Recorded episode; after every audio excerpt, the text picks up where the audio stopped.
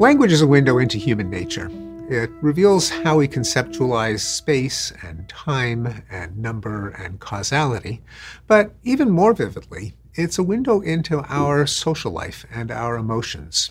Because unlike other animals, unlike bees and birds who do it, we use words to do it. We use language to seduce and to persuade and to threaten and to promise and to negotiate.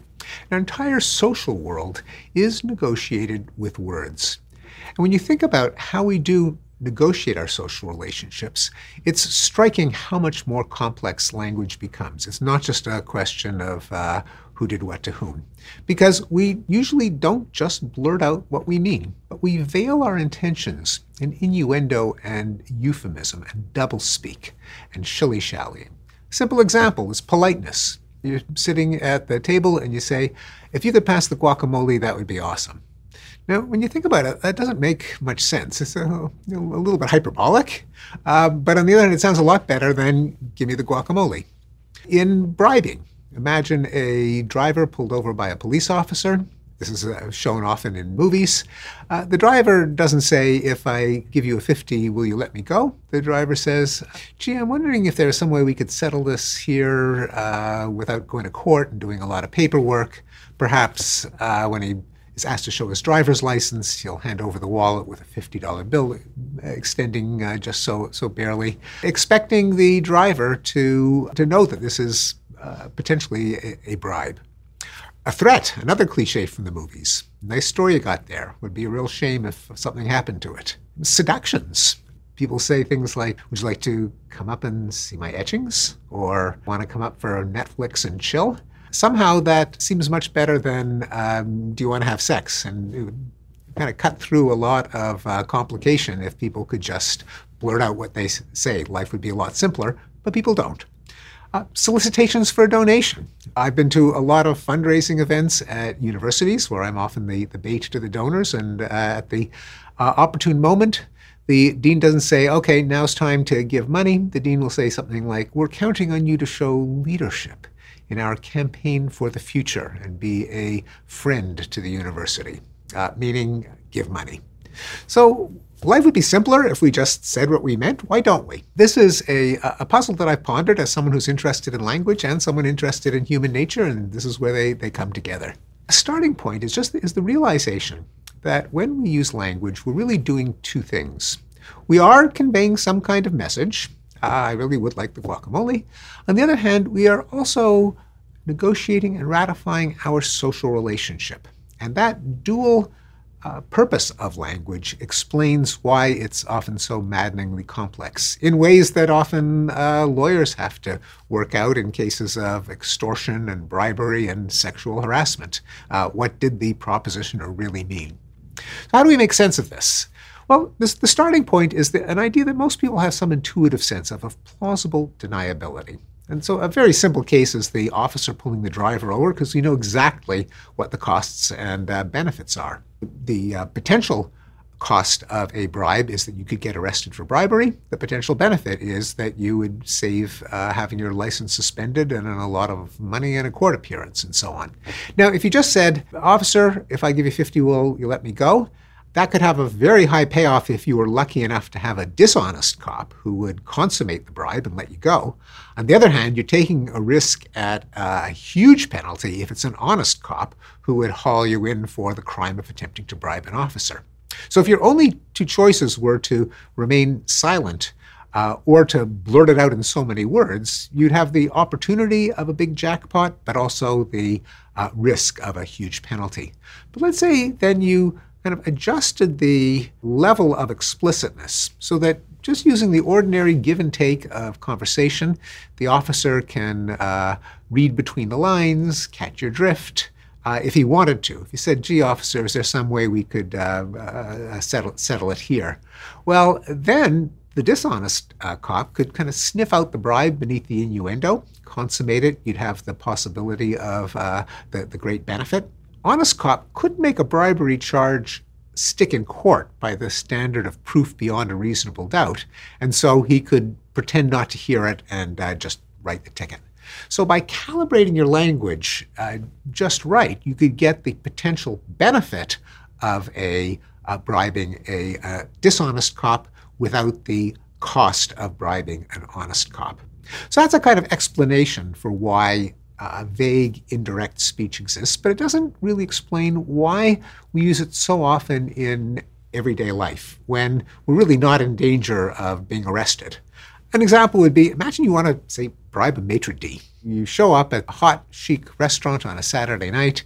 You have no reservation. Let's say you try to grease the palm of the maitre d'. Why do people in those circumstances, and we know that they do, don't just say, if I give you a 20, will you seat me immediately? But they say things like, I was wondering if you might have a cancellation, while holding a $20 bill kind of in peripheral vision. Or, is there any way you could shorten my wait? Or, this is a really important night for me. That's the way people tend to do it. So it's as if they're bribing a cop, even though it's just a maitre d' who's not going to take him away in handcuffs. So what are the intangible costs and benefits that are kind of like a traffic ticket or a jail sentence, but in situations of everyday life? Well, this is where you start to learn something about human social relationships. And the insight that allowed me to make sense of this came from an anthropologist named Alan Fiske, who proposed that human relationships fall into a small number of types, and we always have one in mind when we deal with another person. Communal sharing. What's mine is thine, what's thine is mine, no one keeps track, we're all friends, we're all family. It's the kind of relationship that you have with your significant other, with your kids, with your parents, with your close friends. The relationship of dominance, of authority ranking, of alpha male, where the boss gets to order around the subordinate, the high-ranking alpha bosses around the lower-ranking beta or gamma. And one of the reasons that we're often polite is we don't want it to seem as if we're treating someone like a factotum or a servant. If I say, give me the guacamole, that kind of conveys the wrong message of the relationship that we have. If I say, well, that guacamole is looking pretty nice, the other person can read between the lines and the deal is consummated without you invoking the relationship model of authority, which you don't want in the circumstance of a friend or even a stranger. So that's two. There's communal sharing and authority ranking. But another way in which we deal with each other is by what Fiske calls equality matching.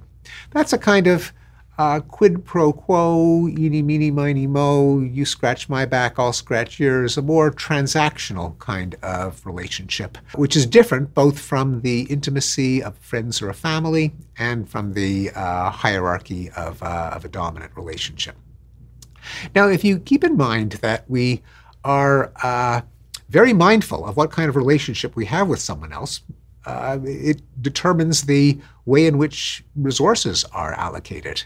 When it comes to a friend, since no one keeps track, you could go over to your boyfriend or girlfriend and help yourself to a shrimp off their plate, but you wouldn't go to your academic advisor or your boss and help yourself to a shrimp off their plate, or a stranger, because you don't have that communal relationship. At the end of a dinner party, for example, when you're with friends, you wouldn't pull out your wallet and offer to pay for the host for the meal. I mean, in some ways, that seems like a logical, nice thing to do, but it would kind of shatter the mood. It would be a deeply, deeply weird thing to do. And people are always conscious of what kind of relationship they have and mindful of the boundaries, even though sometimes we have to do something that violates the rules of the relationship in force. And everyone knows that that can be fraught. For example, if a friend sells his car to another friend, everyone knows that that's kind of touchy, that it can, as they say, put a strain on the friendship, and that's why people are advised not to do business with their friends. Conversely, just as you wouldn't pay a friend for a nice meal at the end of a dinner party, you wouldn't say to the owner of a restaurant, oh, we really enjoyed ourselves. We'd love to have you back one of these days. Then they might call the police on you for skipping out on the bill. So we're always mindful of this, and a violation of the relationship that's currently in force when one person assumes one relationship and the other assumes another is informally policed in our social world, not by handcuffs and tickets and jail sentences and fines, but by emotions, in particular by our self-conscious emotions like embarrassment and shame and guilt and sometimes shock and outrage. And it's in avoiding those negative emotions signaling a relationship mismatch that you get the dynamics that make, say, offering a bribe to a maitre d' kind of like offering a bribe to a police officer. Why? Well, the maitre d' in a restaurant is kind of in control. He's the, or she is the authority. He seats people when and where they choose. When you offer a maitre d' a bribe, it's challenging that relationship. It's saying, you can be bought. You and I are striking a business deal. And that's kind of insulting to the maitre d'. And in fact, a lot of people say in that circumstance, they can imagine themselves using innuendo rather than blurting it out because they think that the maitre d' would be offended or insulted by a naked bribe. That's why you veil it. And as with the police officer, by having a vague hint of a bribe that a dishonest maitre d' can kind of sniff out and accept if he wants, and an honest maitre d' could choose to let pass, you get the advantages of tendering a naked bribe without the disadvantages of offering one to the kind of maitre d' that would not accept it, would not be willing to transition to a transactional relationship and would insist on maintaining dominance. And the other circumstances in which we resort to innuendo and doublespeak also involve different relationship mismatches and can lead to the kinds of negative sanctions of emotions of shock and outrage, such as, say, a supervisor soliciting sex from an employee, which can give rise at the very worst to acute discomfort or worse still, to shock and anger. By keeping it vague, both parties can decide whether they want to consummate the offer without challenging the relationship that's currently in force.